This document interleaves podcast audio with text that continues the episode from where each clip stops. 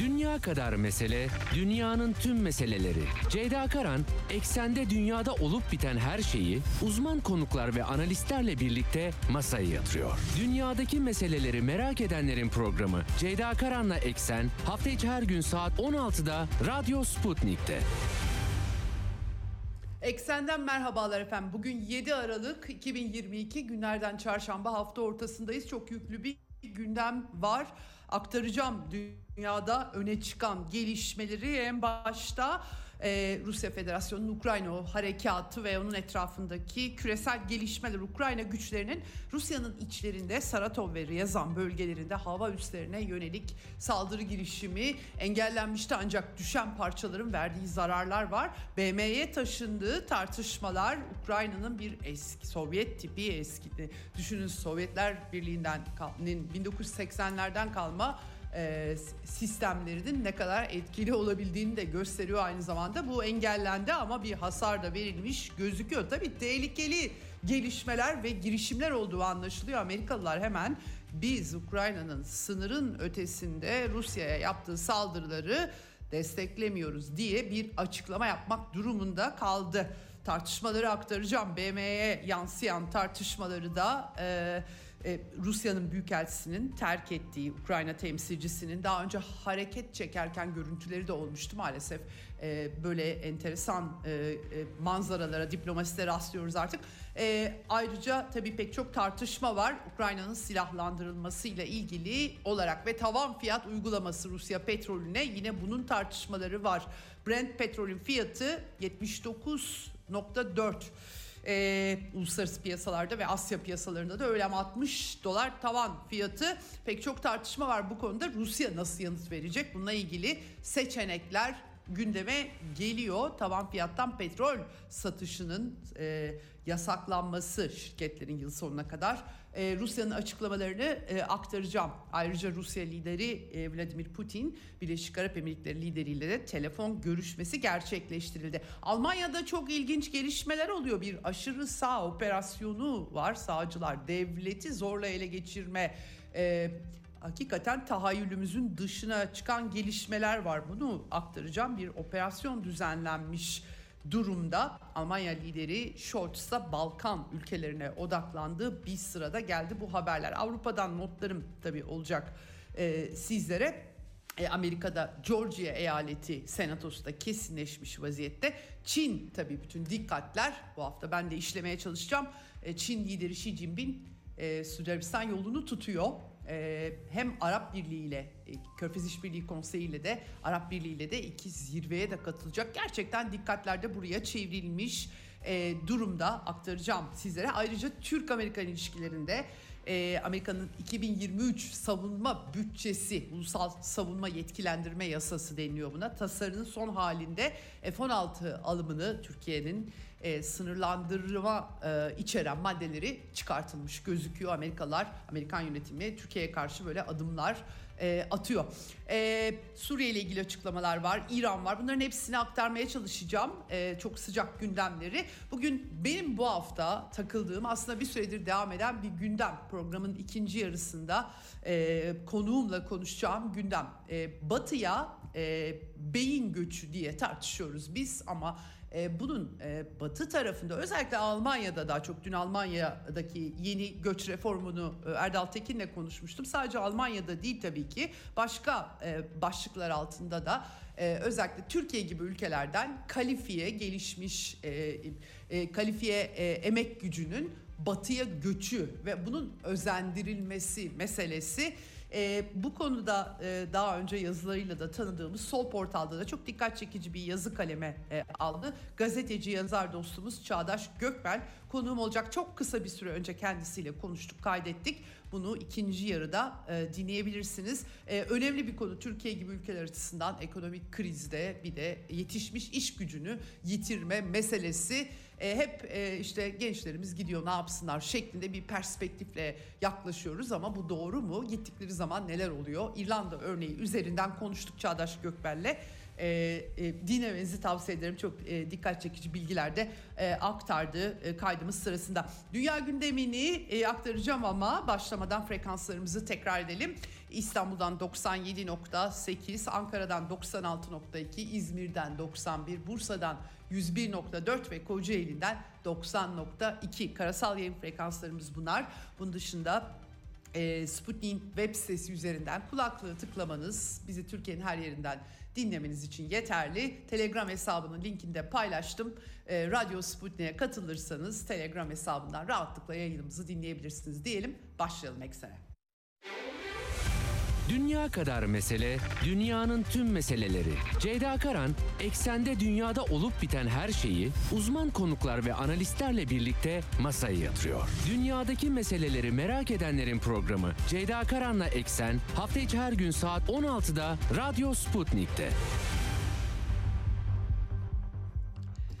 Evet, dün aktardım ben size. Rusya Savunma Bakanlığı da açıklama yapmıştı. Rusya'nın Saratov ve Ryazan bölgelerinde askeri hava üslerine yönelik drone İHA'lı bir saldırı girişimi püskürtüldüğü ama havada patlayanların parçalarının düşmesi sonucunda iki uçağın hasar gördüğü ve e, üç askerin hayatını kaydettiği açıklanmıştır Rusya Savunma Bakanlığı e, tarafından. E, bu tabii pek çok e, e, riskleri de beraberinde getiren bir girişim. E, nükleer silahlı bir güce bu şekilde saldırı girişimlerinin sonucu e, tehlikeli olabilir. Bundan Amerika Birleşik Devletleri'nin haberi yok muydu onu bilemiyoruz ama kısa süre önce e, Victoria Nuland aslında Ukrayna krizinin fitilini ateşleyen neokon Amerikalı yetkili e, dışişlerinin de önde gelen bir görevde şu anda Biden yönetiminde Kiev'i ziyaret etti. Hakikaten dikkat çekici Pentagon'un ve Amerikan dışişlerinin özellikle neokon kanadının biraz daha farklılaşan bir tutumu olduğunu bu krizde biliyoruz ama Victoria Nuland zaten rejim değişikliği ajandasının da sahibiydi. E, 2014'te Kiev'deki darbenin arkasındaki isim olarak gösteriliyordu. Böylesine bir saldırıyla tabii ki e, aynı zamana denk gelmesi çok dikkat çekici oldu ziyaretinin. Birleşmiş Milletler'de Genel Sekreter Sözcüsü Stephanie Tremblay'in açıklamaları oldu. Ukrayna ordusunun bu e, girişimi ile ilgili olarak ateşkes sağlanması gerektiği bir telaş yaratmış gibi bir izlenim e, edinmek mümkün. E, burada tabii Amerika Birleşik Devletleri Dışişleri Bakanlığı'nın açıklaması dikkat çekici. Ukrayna'nın Rusya hava üslerini vurması meselesinde sınırın ötesinde saldırılar düzenlesin diye destek vermiyoruz. Ukrayna'nın sınırları dışında saldırılar olmasını teşvik etmiyoruz diye Ned Price'ın e, ağzından böyle bir açıklama, böyle bir silah vermedik. 300 kilometrenin ötesinde silah vermeme kararı e, açıklanmıştı Amerika tarafından epey zaman oluyor. E, acaba o Doğu Avrupa'daki başka müttefik güçler üzerinden bir şeyler mi yapılıyor gibi pek çok soru da gündeme atıyor. Çünkü bir modifi, modifiye etme durumu söz bu Sovyet sistemi olduğunu ben aktarmıştım dün kullanılan drone'un e, bu kadar da gelişmiş bir teknoloji olduğunu anımsatmakta e, fayda var. Tabii Amerikan Amerikan Dışişleri Bakanı Antony Blinken bile Ukrayna'ya Sovyet silahları sağlanmasından bahsediyordu. E, e, hakikaten bu çok tedirgin edici açıklama üzerine Amerikalılar, Amerikan Dışişleri ayrıca bir açıklama yapmak durumunda kalmış gözüküyor. E, tabii e, e, İngiltere Savunma Bakanlığı falan onlar e, ay ne kadar şahane işler falan tarzında sunumlarda bulunuyorlar. Zelenski de bu arada e, Donbas'ta, e, Donbas bölgesinde Ukrayna kontrolünde kalan artık sınırlı yerlerden bir yeri ziyaret ettiği iddia ediliyor, söyleniyor. Orada da Donetsk ve Lugansk'a da e, e, gideceğiz. E, bunu umuyorum Kırım da bizden olacak diyor ama ben Kırımlıların da Donbas'taki Rusların da Zelenski ve askerlerini pek hoş karşılayacağını doğrusu düşünmüyorum. Zaten en son bir de Donetsk'in merkezini yine sivil hedefleri Ukrayna'nın vurduğu yönünde haberler var. Sergey Shoigu'nun açıklaması Rusya Savunma Bakanı'nın Ukrayna'daki altyapı sistemlerine yoğun bombardımanın Kiev'in askeri potansiyeline darbe vurulması için yapıldığını söyledi. Askeri komuta, kontrol sistemleri, savunma sanayi işletmeleri, e, bağlantılı tesisler vuruluyor e, denildi. Donbas'ta da yine 6 yerleşim daha Rusya Federasyonu ve müttefiklerinin eline geçmiş durumda. Yine Zaporojye'deki nükleer santrale Ukrayna'nın saldırıları olduğu haberleri var. Bir kısmının da önlendiği e, söyleniyor. E, Rusya Savunma Bakanlığı'nın yaptığı açıklamalarda ve Donetsk'in güney yönünde girişimler devam ediyor. E, esir takası da yapılmış ayrıca bir de e, e, Donetsk'te Donetsk Cumhuriyeti Milletvekili Pirogova kadın milletvekili hayatını yitirmiş Ukrayna ordusunun saldırısında oldukça yardımlarıyla tanınan bir isim kendisi. Şimdi e, Birleşmiş Milletler'de mesele tartışılırken Rusya daimi temsilcisi geçtiğimiz hafta bir hareket ben tabii burada yapamıyorum çünkü e, genellikle e, hele BM'deki diplomatların e, ra pek yakışmayacak tarzda bir el hareketi yapmıştı kendisi ve Rusya diplomatik e, temsilcileri de bu hareketi e, sergileyerek bakınız bunlarla muhatap oluyoruz diye açıklamalar yapmışlardı. Onun konuşması sırasında Rusya'nın daimi temsilcisi Nabenzia e, salonu BM Genel Kurulu'nda konsey oturumunu konsey, konseyin toplandığı sırada terk etmiş Sergey e, Kisilitsa bu hareketi yapan ve konuşmayı yapan şahsiyet yaratıcılığına aşina olmayanlara tanımalarını kendisini şiddetle tavsiye ediyorum diye de Rusya temsilcisi açıklama yapmış. Bu arada Çin'den de e, siyasi çözüm çağrısı geldi yeniden ama tabii Batı'nın henüz böyle bir şeye niyetin olmadığı e, çok net bir biçimde anlaşılıyor. Yalnız tabii sorun şu e, Mart ayından beri Rusya'nın elinde e, işte çipler bitti, füze sistemlerinde kullanılan füzeleri kalmadı gibi açıklamalar yapılıyor. Bunların hiçbirinin doğru olmadığı zaten e, zaman içerisinde ortaya çıkmıştı. New York Times gazetesi bile artık bunları teslim etmeye başlamış. Yani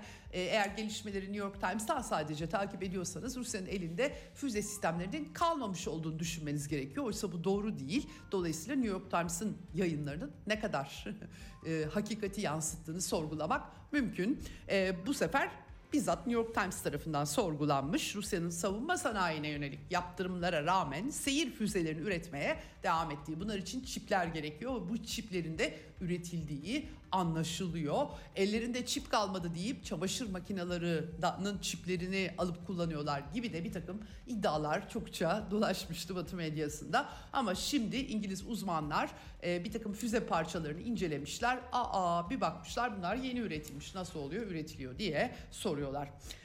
Evet New York Times bunları haberleştirmiş. Almanya e, pardon e, Amerika Birleşik Devletleri Polonya'ya M1A1 Abrams tankı satışının onayını vermiş durumda. Bu arada Batı'nın da silah stoklarının eridiği yolunda yine Batı medyasında haberler vardı. Ben aktarmıştım sizlere. Polonya bu arada açıklama yaptı. Almanya Patriotları Ukrayna'ya vermeyi reddetmiş. Sadece Polonya ile sınırlı. Bu arada Ukrayna'da Polonya'ya saldırmıştı. Ee, Polonya'yı Ukrayna'dan korumak için Alman Patriot sistemlerinin gönderildiği gibi bir mantık çıkarsaması yapılabilir. Ama tabii Rusya'nın üzerine atacak şekilde bir provokasyon icra edilmişti. Yine ben eksende size aktarmıştım. Polonya provokasyonu velhasıl sonrasında Almanya Polonya'ya Patriot sistemleri veriyor. Herhalde artık Ukrayna'dan fırlatılan sistemler Polonya toprakları üzerine düşmez diye bir çıkarsama yapabiliriz. Ee, Macar yönetimi Avrupa içerisinde farklı tavır alıyor. Ukraynalı askerleri eğitmeyi reddettiklerini duyurdular. Ee, Viktor Orban AB'nin özellikle yaptırım politikasını çok eleştiriyor Macaristan Başbakanı ve en son yine ben size aktarmıştım Olaf Scholz ve Emmanuel Macron'un Macron Amerika'yı ziyareti sonrasında da yaptı bu açıklamaları. Yani artık Ruslarla masaya oturduğumuzda şu güvenlik garantilerini de vermemiz lazım demeye getirmişlerdi. Barış eski bu çatışma öncesi düzene geri dönmeyi ima eden açıklamalar olmuştu ve Atlantik kanadı hem Almanya lideri hem de Fransa liderinin yani artık bir geri mi dönsek tarzında ve geri dönersek de Rusya'ya garantiler mi versek tarzındaki açıklamalardan çok rahatsız oldukları açıklamalarından anlaşılıyordu. Şimdi tabii e, Orban Macron'a katıldığını dile getirmiş. Ee, en son Ukrayna'ya 18 milyar euroluk bir de yardım paketi Avrupa Birliği çıkarmaya çalışıyor.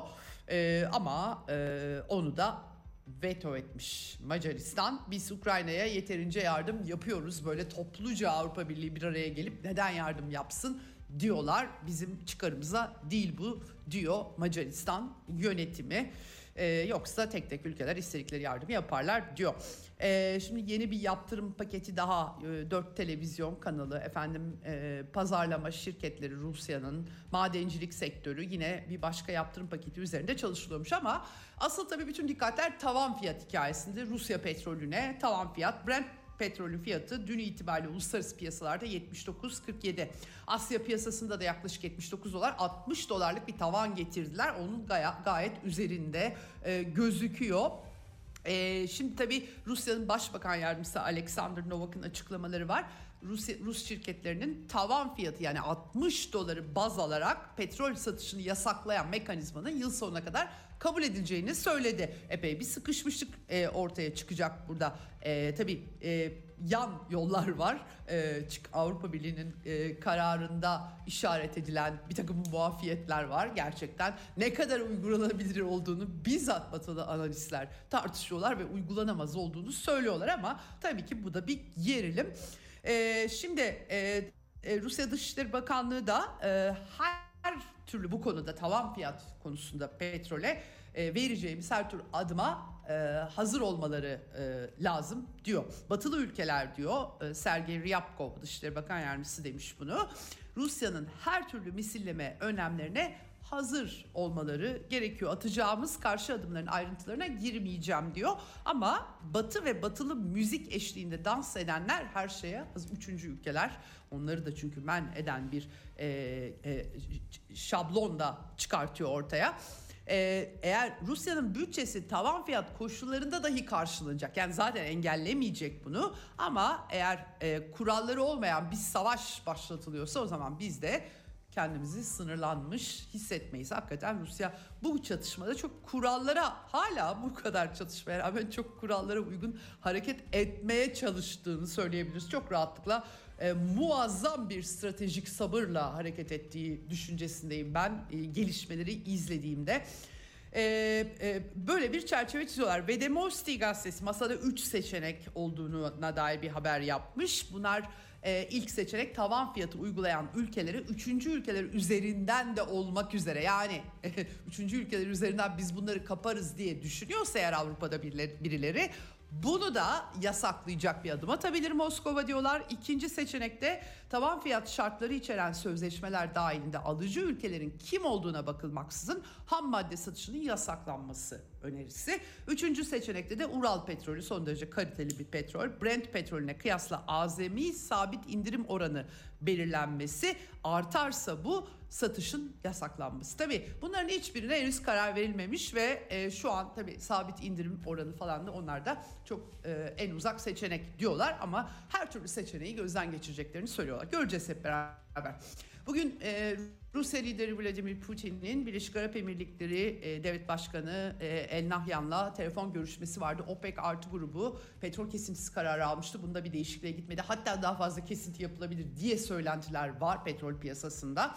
Ee, Rusya ve Birleşik Arap Emirlikleri arasında St. Petersburg zirvesinde bir takım uzlaşmalar vardı. İkili ilişkiler bunları görüşmüşler. Körfez hattıyla iyi ilişkileri devam ediyor Rusya Federasyonu'nun diyebiliriz. Rusya'da enflasyon da bu arada özel harekat öncesine dönmüş durumda. Avrupalıların durumu pek parlak değildi ee, ama e, onlar da alışıyorlar bu yaşam koşullarına siyasi liderliklerinin kararları çerçevesinde.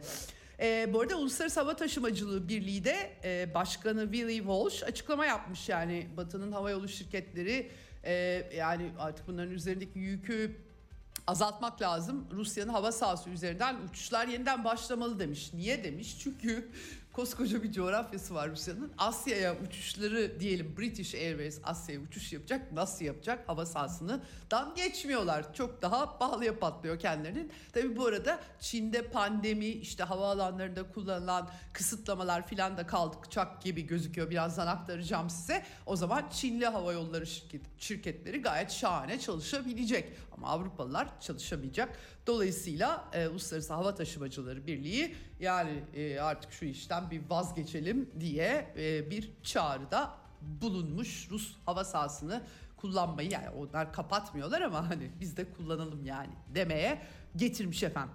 Evet şimdi Almanya'da hakikaten dikkat çekici bir gelişme var. Almanya devletini zorla devirmeye çalıştığı iddia edilen ve Reich vatandaşları diye bir hareket var e, Almanya'da. Aşırı sağcı e, biri. Bunlara operasyon 3000 polis, 130 ev ve iş yerine baskınlar yapmışlar. 25 kişi gözaltına alınmış. Daha başkaları da var tabii. Aralarında prensler, yargıçlar filan böyle Türkiye'deki Ergenekon meselesine andırıyor ama çok tuhaf ve acayip. Hakikaten anlamakta zorlanıyorum. Bir tane de Rusya vatandaşı var. Hemen Rusya ile bir takım bağlantılar tesisine çalışılıyor. Sputnik'in web sitesinde kapsamlı bir derleme haber görebilirsiniz. Bu gelişmeyle ilgili bulabilirsiniz detaylarını merak edenler. Ee, e, ve böyle e, kelimelerin altında hani Rusya ile müzakere etmek isteyen bir prens diye e, e, geçiyor. Prens 8. Heinrich efendim e, askeri kolun başı Rüdiger e, VP Adalet Bakanı Brit, Bir, Birgit Malsak Winkevan gibi gibi parlamentoya saldırılacak, geçici hükümet kurulacak, böyle birileri Almanya'da darbe yapacak falan tarzında acayip işler dönüyor. Bu konuyu e, gerçi e, bu haftayı planladım ama e, belki biraz daha detay gelirse önümüzdeki hafta başlarında bakmak istiyorum açıkçası. E, bu haberler e, e, enteresan bir resim çizdi hakikaten Almanya e, Almanya'daki siyasi e, tartışmalar belki Ukrayna e, e, süreci sonrasında devleti yıkmak için meclise saldırma 15 Temmuz akıllara getiren tuhaf tuhaf e, haberler bunlar. Biraz abartılıyor ben Almanya'daki e, dostlarla e, temasa geçtim. Sanki bir ar gibi. Bu arada Ulusal Almanya Bakanı da Avrupa Birliği Balkan zirvesine katıldı. Batı Balkan ülkeleri tam havuç sopa taktiğiyle e, biz işte size her türlü desteği Almanya olarak vereceğiz. Siz de Rusya'ya yaptırım uygulayın. e, uyum sağlayın Avrupa'nın politikasına Batı Balkanlarda bizimle hizalansın şeklinde Avrupa Birliği'ne üyelik süreçlerini hızlandırma tabii ki var burada. E, içinde Sırbistan hala Sırbistan'a ait uluslararası yasalara göre hala e, Kosova tabii e, aralarındaki anlaşmazlıkların giderilmesi hususu. Tabii şimdi haritalar değişmemesi lazım bu ne demek falan filan diyorlar ama işte bakınız Sırbistan Kosova haritasını kendileri değiştirmişti. E, hiç de uluslararası hukuka uygun bir biçimde değiştirmediklerini hepimiz biliyoruz. Sıkıntılı başlıklar bunlar. Fazla da deşmiyorlar. Olmuş bitmiş biz yapmışız hikayesi. İşte şimdi o kalan parçaları bir Avrupa içerisinde toparlama. Tabii ekonomik olarak e, Batı'nın müdahale ettiği yerlerde genellikle durum vahim oluyor. Ya aşırı sağcı radikal İslamcılar çıkıyor ya aşırı sağcılar çıkıyor ya da yoksullaşma oluyor. Nüfus terk ediyor ülkeyi çıkan çatışmalarda, savaşlarda. Dolayısıyla Sırbistan'ın durumu da senelerdir hiç parlak değil. Dolayısıyla da e, orada havuç giriyor devreye. Mali yardım, destek hemen e, veriliyor. Ee, e, böyle bir Batı Balkanlar mesajları çıkmış. Fransa'da elektrik set üstü ocak ve el feneri satışları ona katlanmış efendim. Kriz çıkacak deniyor. Nükleer santrallerin yarıdan fazlası Fransa'da çalışmıyor bakımda vesaire. Ee, bunun dışında Yunanistan'da bir e, ben ara ara aktarmaya çalıştım. Değişim hareketinin lideri Nikos Androulakis dinleme skandalı meşhur yani meğer biz Türkiye'de çok tartıştık tabii bunları. Meğer Yunan siyaseti ve e, medyasının hepsini dinlemiş Yunan istihbarat servisi. O çıkıyor ortaya. Şimdi bu lider e, Avrupa İnsan Hakları Mahkemesi'ne başvuruda bulunmuş. Neyse şimdi bunları yazıp çiziyorlar da. E, Hollanda'da da kraliyet, e, aile kraliyetin sömürge geçmişinin soruşturulması talimatı vermiş. Tabii çok kanlı bir sömürge geçmiş olduğunu hatırlamak lazım. 17. 19. yüzyıllar arası e, milyonlarca e, köle. O sayede de Hollanda tabii zengin bir ülke şu anda. Sermaye birikimleri e, sömürgecilik üzerine e, tesis edilmiş. Bir fon kuracaklarmış. 200 milyon euro aktaracaklar. E, Merkez Bankası da yılbaşlarında özür dilemişti. Bu köle, köle ticaretine tabii bulaşıyorlar en başta. Köle emeği kullanıyorlar vesaire. Amerika Senatosu'nda Son eyalet Georgia'ydı. 8 Kasım ara seçimlerinde bir türlü yenişememişlerdi. %50 geçen olmamıştı. İkinci tura kalmıştı. 6 Aralık'ta yapıldı ve demokrat aday kazandı. Rafael Warnock. Böylece 51 demokrat, 49 cumhuriyetçi. Temsilciler Meclisi cumhuriyetçilerin ama senato demokratlarda kaldı. Zaten böyle olacağını e, herkes kestiriyordu.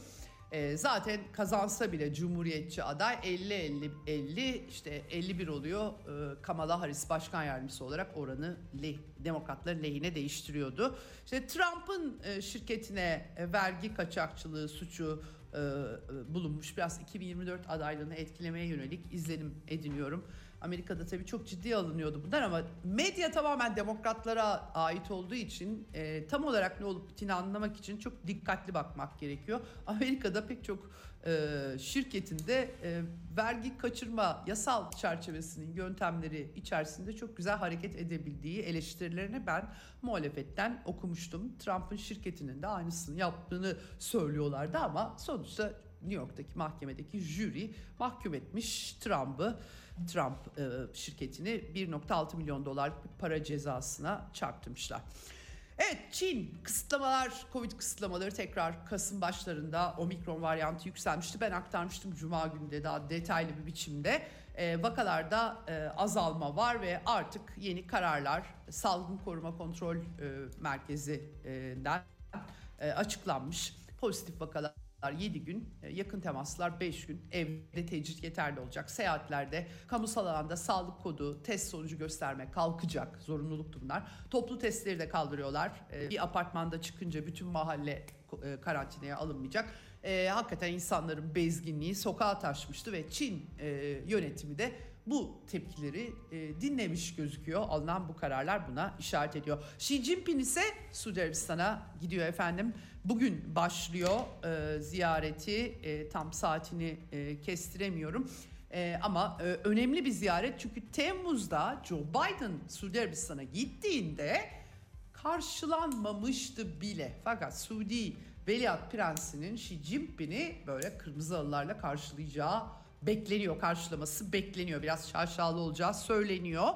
Ee, önemli böylesine bir dönemde özel davet. Bu davette aynı zamanda e, ilk Çin Arap Devletleri Zirvesi aynı zamanda Körfez İşbirliği Konseyi Çin zirvesi yapılacak. Enerji altyapı yatırımlarında son dönemde ilişkiler epey bir e, sıkılaşmıştı. Tabii Amerikalılar da biraz böyle neler oluyor bu Orta Doğu'da bizim koruduğumuz müttefikimizi Çin'e mi kaptırıyoruz acaba diye bakıyorlar. E, analiz etmeye çalışıyor batılı yorumcular da. Bu arada Kaşıkçı cinayetinden e, sorumlu... E, e, tutmaktan zaten vazgeçtiler Amerika'da. Biden bizzat gitti mahkemeye. Yani bu adamın başbakan ünvanı var. Resmi bir şey bu. O yüzden dokunulmazlığı var dediler. Olayı kapattılar efendim. Öyle söyleyeyim. E, federal yargıç da açıklamış bu konuda. Washington'da dava nişanlısı e, davayı açmıştı. Cemal Kaşıkçı'nın Hatice Cengiz. Ama e, Biden yönetimi yani kahrolsun bu insan haklarını artık yapacak bir şey yok. Yoksa Suudi Arabistan'la ilişkilerimiz fena gidiyor diyerek vazgeçmişler. Hakikaten işte e, İngilizcesi hipokripsi diyorsunuz. Yani böyle iki çifte standartlar, riyakarlık falan işte böyle oluyor. Bir de tabii ki real politika var. Ee, onu da belirtmek gerekiyor. Ee, İkinci Dünya Savaşı'ndan bu yana bir ilk gerçekleşmiş Asya'da. Filipinler'e ilk Japon uçakları inmiş ki Filipinleri uzun süre 3 yıldan fazla işgal altında tutmuştu. Ee, İmparatorluk döneminde e, Japonya ee, üstelik de hatta e, Amerika'nın Amerikan güçlerine e, düzenlenen kamikaze intihar saldırıları için bu hava üssüne kullanılmış bir şekilde e, vaktiyle e, tabii Japonya Amerika'nın Asya'daki 2. Dünya Savaşı'ndan bu yana en önemli ortağı böyle bir not. E, Amerika Birleşik Devletleri e, 2023 savunma bütçesini de e, içeren ulusal savunma yetkilendirme yasa tasarısı. Efendim son halini almış galiba herhalde daha başka ekleme olmaz. Temsilciler Meclisi'nde tabii ki. F-16 alımı bir takım koşullar konulmuştu. Bu maddeler çıkartılmış. E, daha çok Rum lobisi ve Türk-Yunan ilişkilerini ilgilendiren e, hususlar konulmuştu. Ankara'dan tepkiler gelmişti. Hala tabii Senato'da da ayrıca Senato'da da çıkartıldığı haberleri gelmişti aktarmıştım e, ben size. Ama şu anda e, F-16 Türkiye'nin talep ettiği F-16'lar ve modernizasyon kitleri var. Bunun için e, şartlar ortadan kaldırılmış gibi bir görüntü e, ortaya çıkıyor. E, ya da şey diyelim Amerikan Kongresi'nin elindeki güçlü koz alınmış gibi yine de silah satışı olması için tabii ki e, yönetim bir silah te, e, satış te, e, e, tebligatı yapıyor. Ona itiraz etmemesi gerekiyor kongrenin. Her şey bitti mi tam olarak emin olmak mümkün değil ama işte 40 yeni F-16, 70 savaş uçağı falan e, ayrıca 80 uçak 80 kadar uçak içinde modernizasyon kiti alımı söz konusu. E, bakalım ne olacak? E, Dışişleri Bakanı Çavuşoğlu da açıklama yapmış bir an önce nihayete erdirin artık bu F-16'ları diye de e, konuşmuş kendisi Dışişleri Bakanı. E, Amerikan Dışişleri Sözcüsü burada Ned Price aynı zamanda Suriye'nin kuzeyinde hani Türkiye'ye kara harekatı yapar mı? Ansızın bir gece gelebiliriz klasik mottosu filan. E, taraflara gerilimi azaltın çağrısı yapmış Amerikan Dışişleri. E, gerekçe yine nedir? IŞİD'i yenmek. Bir türlü yenilemeyen bu IŞİD var ya e, yani sırf onun için e, yani yapmayın etmeyin diyor Amerikan Dışişleri Bakanlığı. Bitmiyor IŞİD yani. Koskoca IŞİD yani koskoca Amerika, koskoca IŞİD gibi bir resim çıkıyor. E, velhasıl Amerika'nın e, çok da geçit vermediği değerlendirmelerini yapmak mümkün. En azından önümüzdeki mesajlar bunlar efendim. Evet bu arada İran ee, İran'da enteresan gelişmeler var. Bunda yarın e, bakmayı planlıyorum daha detaylı. Ahlak e, devri, ir, irşat devriyeleri diye anılıyordu. E, işte bütün bu Mehsaimini isyanı Eylül ortasından bu yana kaldırıldığı yorumları e, yapılmıştı. Daha önce aslında kaldırıldığı da söylenmişti. Hakikaten biraz e, İran sistemini de çok hakim olmamaktan kaynaklanan bir kafa karışıklığı herkeste var elbette. E, ama e, bir şeyler döndüğü de açık doğrusunu söylemek gerekirse. E, en son e, İran Cumhurbaşkanı İbrahim Reisi e, İran'da öğrenci günü ki Amerika Amerika'nın Musaddık'ı devirmesi esnasındaki e, olaylar sırasında kabul edilmiş bir gün. E, bu vesileyle Tahran Üniversitesi'nde bir programa katılmış İbrahim Reisi ve öğrencilere demiş ki yani siz Hamane ile ilgili kahrolsun diktatör sloganları atıyorsunuz. Bugün diktatör diyorlar kim diktatör diye sormuş. ABD kesinlikle güçlü İran istemiyor. İşgal ettikleri Afganistan, Suriye, Libya gibi bir İran yaratmak istiyorlar. İran bu ülkelerden farklıdır. ABD'nin bu komplosunun uygulanmasına izin vermeyecektir demiş reisi. Tabii e, bir takım rahatsızlıklar da e, var. Onun da farkında İran yöneticileri. Protestolar yapıcıdır, isyan yıkıcıdır demiş İbrahim Reisi. Protesto olarak kulak verilmelidir demiş. Ee, enflasyon vesaire ekonomik e, pro- problemler de tabii ki etkili. Şimdi Hamaney'in de açıklamaları var Kültür Konseyi toplantısında. O da kültürde devrime ihtiyaç var diye bir mesaj vermiş ama ne ne, ne biçim bir devrim olduğunu göreceğiz tabii. Şimdi İranlı kadınların sadece başörtüsü e, ile ilgili değil sorunları, şeriat hukuku uygulamalarından kaynaklanan sorunları var. Bunlara ne kadar hal çaresi geliştirilebilecek beraber göreceğiz. Tabii İran bir yandan da Amerika'nın kendilerine yönelik bir rejim değişikliği operasyonu içerisinde olduğunu düşünüyor. Özellikle de İran petrol ve enerji zengini bir ülke tabii ki. Orada Amerika'nın arzu ettiği bir yönetim olsa bütün jeostratejik hesaplamalar da değişir. Burası da çok açık. Ee, Azerbaycan e, Ermenistan'a Dağlık Karabağ'dan sonra savaştan sonra Barış Anlaşması teklifini iletmiş ki Kasım başlarında Ermeni tarafı iletmişti. Ee, onlara da yanıt. Bakalım buradan tam olarak neler çıkacak. Ee, Arjantin'de de e, Cumhurbaşkanı yardımcısı şimdi e, eskiden de Cumhurbaşkanıydı. Cristina Fernandez de Kirchner yolsuzluk davasına 6 yıl hapse çarptırılmış. Çok eleştirildi. Peronist lider biraz e, Amerika ile bağlantılı derin devletin hakkında e, böyle bir e, karalamaya gittiğini söylüyor. Maalesef Latin Amerika'da çok örneklerini de gördüğümüz için e, kendisinin ne dediğine bakıyoruz. E, oradan da böyle bir karar çıkmış durumda. Evet. E, bugünlük e, bu kadar gündemim. Şimdi e, çok kısa bir süre önce kaydı yaptık. Çağdaş Gökbel'le bağlandık İlanda'dan e, konuştuk kendisiyle. Ben çok önem atfediyorum hakikaten. E, bir e, beyin emeği transferi e, resmi var önümüzde. Gençlerimizin kendi topraklarında, kendi toplumlar için mücadelesi yerine bireysel olarak başka ülkelere akması, bunun teşvik edilmesi ve özel bir kampanyaya dönüştürülmesi meselesi. İrlanda örneğini konuştuk. Ee, çok faydalı bilgiler verdi efendim.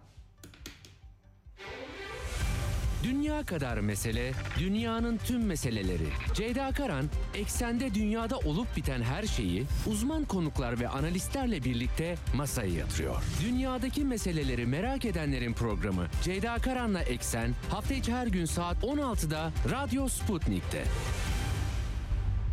Evet eksenin ikinci yarısındayız. Telefon hattımızın diğer ucunda İrlanda'ya bağlanıyoruz. Gazeteci yazar Çağdaş Gökbel var. Ee, hoş geldin Çağdaş. Çok teşekkür ediyorum yayına katıldığın için. Hoş bulduk Ceyda Karan. İyi yayınlar diliyorum. Ee, bu hafta e, biraz Avrupa'ya e, bakıyorum Çağdaş. Almanya başta olmak üzere. Çünkü pek çok ülkede e, işte iş gücü e, yetersizliğinden söz ediliyor. Kalifiye emek sektöründe çalışacak e, Türkiye gibi ülkelerden insanların gelmesi için reklamlar bir süredir aslında son dönemde çok yoğunlaştı bu e, sığınmacı krizlerinde seçerek insan alınmıştı. Son dönemde de e, özellikle Türkçe'de yoğunlaştı. Türkiye'de beyin göçü tartışmaları malum ekonomik kriz çok yoğun. E, senin Sol Portal'da çok dikkat çekici bir yazım vardı. Kira ve konut krizi ama asıl orada tabii iş gücü piyasasındaki durumdan e, bahsediyorsun. Oradaki gelişmeleri merak ediyorum. Çünkü dünyada yaşanan kriz, e, Türkiye'de yaşanan kriz dünyada ve Avrupa'da da aslında artık var enerji krizi. E, bir reklam cumhuriyeti diyorsun e, e, yazında. Neyi kastediyorsun e, reklam cumhuriyeti olarak? Ee, özellikle iş gücü başlığı çok çok önemli. Çünkü bu ülkelerin ucuz emek gücüne hatta bunu daha net bir biçimde ifade edelim. Köle emek gücüne ihtiyaçları var. Ee, reklam cumhuriyetinden de kastım şu zaten e, Amerika'da yıllar önce başlamış olan bir rüzgarın bütün dünyayı kasıp kavurup tüm toplumları çürütmesini ifade ediyor. Evet tamamıyla bir reklam cumhuriyetine dönüştü ki işte 10 Kasım'da örneğin bir Stretch film markasının e, Atatürk dövmesi üzerinden bile reklam yaptığını düşünürsek e, bunu biraz daha Avrupa eksenine oturtacak olursak yazının eksenine oturtacak olursak bu reklam cumhuriyeti insanların kandırılması ve tamamıyla kapitalist ekonomik doktrinler ekseninde sömürülmesi ve istismar edilmesi cumhuriyetine yani sınıfsal bir diktatörlüğe, bir burjuva diktatörlüğüne işaret ediyor. Ee, ama senin dediğin e, nokta çok önemli ki bu yazı sadece ilk değildi. Aylar önce e, yaz aylarında Telegram gruplarında e, yükselen bir e, furya vardı. E, içimizdeki İrlandalılar diye bir Telegram grubunda insanlar e, İrlanda'ya nasıl geleceklerini, nasıl yerleşeceklerini tamamıyla gerçek dışı ve tamamıyla e, yalanlar üzerine, reklamlar üzerine kurulu bir e, anlatıyla e, birbirlerini teşvik ediyorlardı. Bununla ilgili de bir yazı yazmıştım. Hatta Ceyda çok daha öte bir şey söyleyeceğim. E, Deutsche Welle'nin ve Amerika'nın sesinin ortak platformu olan bir YouTube kanalı var Artı 90 diye.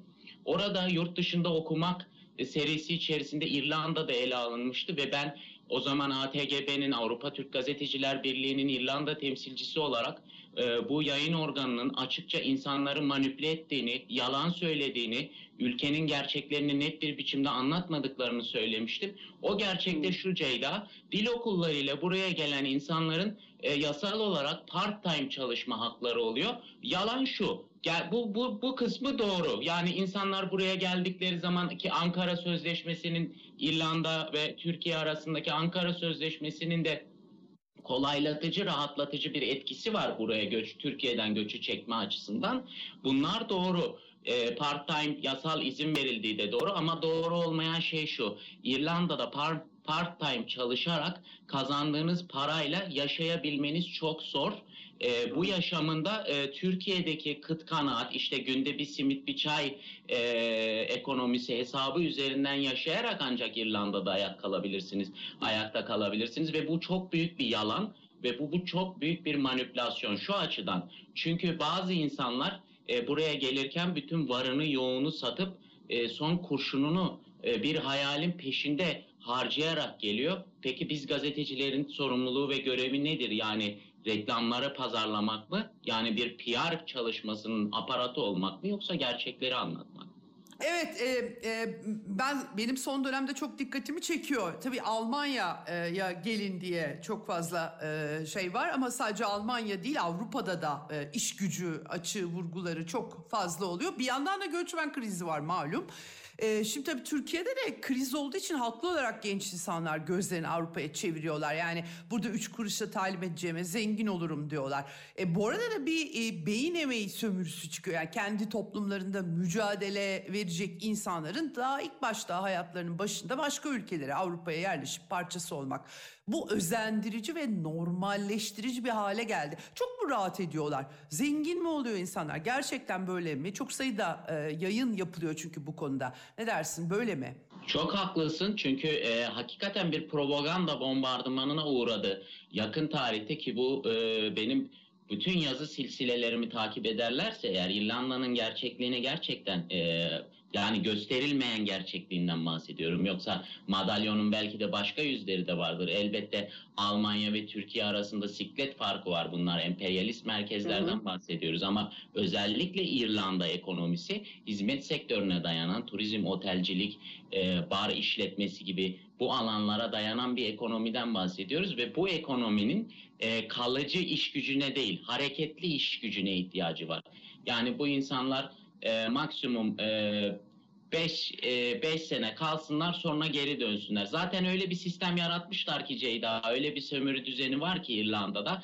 E, ben e, bu iktidar partisinin yetkilileriyle ve koalisyon hükümetinin çeşitli kanallarıyla görüşme yaptığımda hepsi şunu söylüyordu. Şimdi bu gelen e, ekonomik göçmenlerin zaten yüzde sekseni e, ülkelerine geri dönmek zorunda kalıyorlar demişti. Bu çok büyük bir rakam olarak göründü gözüme ama sahada çalışma yaptığımda şunu gördüm ki bu, bu alanda birkaç röportaj da yaptım Sol gazetesinde. İnsanlar maalesef Türkiye'den geldikten sonra pek çok insan aslında geri dönüyor. Hayalleri, umutları kırılıyor, ev bulamıyorlar. E, Ceyda Karan Dublin'de sokakta kalan bir Türk'le tanıştım, konuştum. Röportaja ikna edemedim ama ondan çok çarpıcı şeyler öğrendim. Bu kişi homeless olmuştu. E, yine İngiltere'de e, gıda bankalarına yardım eden göçmenlerin e, içerisinde e, e, başı Türkiye kökenli insanlar çekiyordu. Bu çok bunlar çok ciddi veriler ama e, Türkiye'deki esas algı problemini yaratan e, gazeteciliği sadece sokak röportajcılığına indirgeyen ve onların işte Avrupa'da olmaz böyle şeyler orası dünyanın en zengin e, coğrafyası orada yoksullar yoktur orada e, düşkünler yoktur gibi saçma sapan bir propagandaya sırf e, iktidara muhalefet etmek için gerçeklere ayağını basmayan doğrulara e, yönelmeyen ve doğru mantıklı eleştiriler yönetmeyen muhalefetin de bunda çok ciddi bir payı var. Yani senin dediğin gibi Türkiye'nin yetişmiş insanları Türkiye'den çıktığı zaman ülke zayıflayacaktır. Nitekim İngiltere'de Ceyda Karan bugün e, sağlık sistemini, bütün sağlık sistemini Afrika'dan, e, Türkiye gibi çeşitli ülkelerden ekonomisi çökmüş ya da savaşla tarumar olmuş ülkelerden devşirdikleri doktorlarla ayakta tutuyorlar bu sistemi. Bu korkunç bir şey ve e, e, İngiltere'deki gazeteciler ortak olarak şu uyarıyı yapmışlardı İngiltere. Siz e, bu yoksul ülkelerinin sağlık sistemlerini sömürerek zayıflatıyorsunuz. Koronavirüs böyle geldi geçti ama e, ileride daha ciddi salgın hastalıklara bu toplumlar zayıf. Peki biz bu salgın hastalıklardan kaçabilecek miyiz? Böyle bir dünya yok. Ee, yani bu işin bu iş çok çirkin bir noktada Ceyda Karan. Ee, mesela bir site örnek vereyim. O ne diyor diye bir site. Orada da manipülatif haberler var. İrlanda'ya geldiğiniz zaman part time çalıştığınızda tıpkı senin söylediğin gibi bir zengin hayatı yaşadığı söyleniyor. Oysa kiraların bugün Dublin'de 2500 euroya kadar çıktığı, tabutluk tabutluk diye tabir edebileceğimiz küçücük odaların kendi tuvaleti banyosu olmayan odalardan bahsediyorum. Aylık 1000 euro, 1500 euroya kiralandı. Lütfen e, şey rakamlara dikkat edelim. İrlanda'da asgari ücret minimum zaten 1700 euro ki part time çalışan biri bu parayı kazanmıyor. E peki bu e, parametrede bu insanlar nasıl e, bir refah, nasıl bir zengin hayatı yaşayacaklar? Bu gerçekten büyük bir sorun. E, bu noktada herhalde bizim gibi ülkelerdeki hükümetlere iş düşüyor diyebiliriz. Beyin göçünü bir başlık olarak ele almak, genç insanları hani yitirmemek için belki beyin göçü karşıtı bir program mı yapmak lazım? Bunun yani en azından bunun normalleşmesinin önüne e, geçmek mi lazım? Ne dersin? Daha tehlikeli bir şey söyleyeyim mi? Yani bunu bu hükümetin yapmayacağını kesinlikle düşürüp söyleyebiliriz ama burada daha tehlikelisi şu. Geri kabul anlaşmaları ve Avrupa Birliği'nin yaklaşımıyla birlikte Türkiye bir Meksika sınırı oldu. Avrupa'nın Meksika sınırıdır Türkiye. Buna Avrupa Parlamentosu'ndaki milletvekilleri açık açık söylüyorlar, hiç çekinmiyorlar. Türkiye Avrupa'nın Meksika sınırı oldu ve bu fiziki duvar e, Türkiye'yi bir halklar hapishanesine çevirmeye başlayacak gibi görünüyor. Bu çok büyük bir tehlike. E, onun dışında e, bu dil okullarından bahsettim ya Ceyda. Buraya insan taşıyorlar, insan getiriyorlar ve çok ciddi para kazanıyorlar. Bunlar aslında adını koyalım yasal insan kaçakçılığı yapıyorlar. Ve bu e, maalesef işin daha keskin ve daha tartışılmayan boyutu ve Türkiye hükümeti e, Avrupa Birliği ile karşılıklı bir biçimde bu yasal insan kaçakçılığını organize ediyor. Türkiye burada bir filtre görevi görüyor. E, senin dediğin gibi nitelikli insanlar e, Türk ülkenin dışına çıkıyor. Bu arada tabii Türkiye'de e, bu köle emeğinden faydalanıyor ki AK Parti'nin yetkilileri de Antep sanayisinin nasıl ayakta kaldığını net bir biçimde ortaya koymuşlardı. İşte burada e, mesela bir örnekte bu dil okullarıyla buraya gelen bir vatandaş e, ki bu artı 90 kanalında da yer almıştı. Ona yazımda açıkça eleştirmiştim ve yalan söylediğini ifade etmiştim. O kişi daha sonra bu yazımdan sonra bana bir mail atmıştı. Benim bundan hiçbir maddi çıkarım yok demişti. Maalesef bunları henüz yazabilme fırsatım olmadı. Senin programında açıklayayım. O kişi ne yaptı biliyor musun Ceyda Karan? Aylar sonra İrlanda'da danışmanlık şirketi kurdu ve e, dil okullarıyla birlikte çalışarak Kadıköy'de bir panele katılarak bu kişi İrlanda'nın ne kadar büyük, ne kadar güzel, ne kadar refah bir ülke olduğunu söyleyerek dil okulları aracılığıyla insanların buraya gelmesini ve istismar edilmesine bir aparat oluyor, bir organize oluyor. Bu dil okullarına da odaklanmak lazım. Burada en karlı çıkan İrlanda devleti şu anlamda. Hem yetişmiş insan alıyorsunuz, hem e, sosyal haklarını e, diş ediyorsunuz. Bu insanların çoğu bu ülkede emekli olamayacak. Belki vatandaşlık hakkı bir dahi elde edemeyecek. Bunlar hem geliyorlar dil okullarıyla turist olarak ülkeye para bırakıyorlar ki Euro'nun 20 TL olduğu bir ortamdan bahsediyoruz. E, hem de aynı zamanda emeklerini en ucuza e, sömürterek e, ülkenin bir de artı e, emek artı değer gücüne katkıda bulunarak e, ülkenin zenginlerine zenginlik katıyor. Yani İrlanda tüm bu yasal insan ticaretinin en büyük kazananı. Kötü olan şey şu, noktayı koyarken şunu söyleyeyim Ceyda Karan. Mülteciler aslında yasal ilticacılar. Burada en istenmeyen ekip. İlki İrlanda'da Ukrayna Savaşı öncesinde e, mülteci sayısı 7 bin civarındaydı. Yani o kadar abartılacak sayılardan bahsetmiyoruz. Ukrayna Savaşı bambaşka bir şey. Zaten onlara mülteci gözüyle bile bakmadılar. Has vatandaş muamelesi görüyorlar. Bunları herkes söylüyor, herkes biliyor. Herkes de görüyor, yaşıyor. E, bunlar neden istenmiyor? Sen de yazımdan atıf yapmıştın. Orada da söyledim. E çünkü devlete büyük sorumluluklar, Cenevre Sözleşmesi'nin getirdiği büyük sorumluluklar, yükümlülükler getiriyor. Bu insanların entegrasyonu, bu insanların sağlık hizmetlerinden faydalanması, barınması, her şeyi devletin omzunda ve düşün ki e, öyle bir devlet sistemi var ki karşımızda bu e, 7 bin insanın bu kadarcık hakkı bile e, ırkçıların ya da başka grupların maalesef e, istismar etmesine yol açıyor.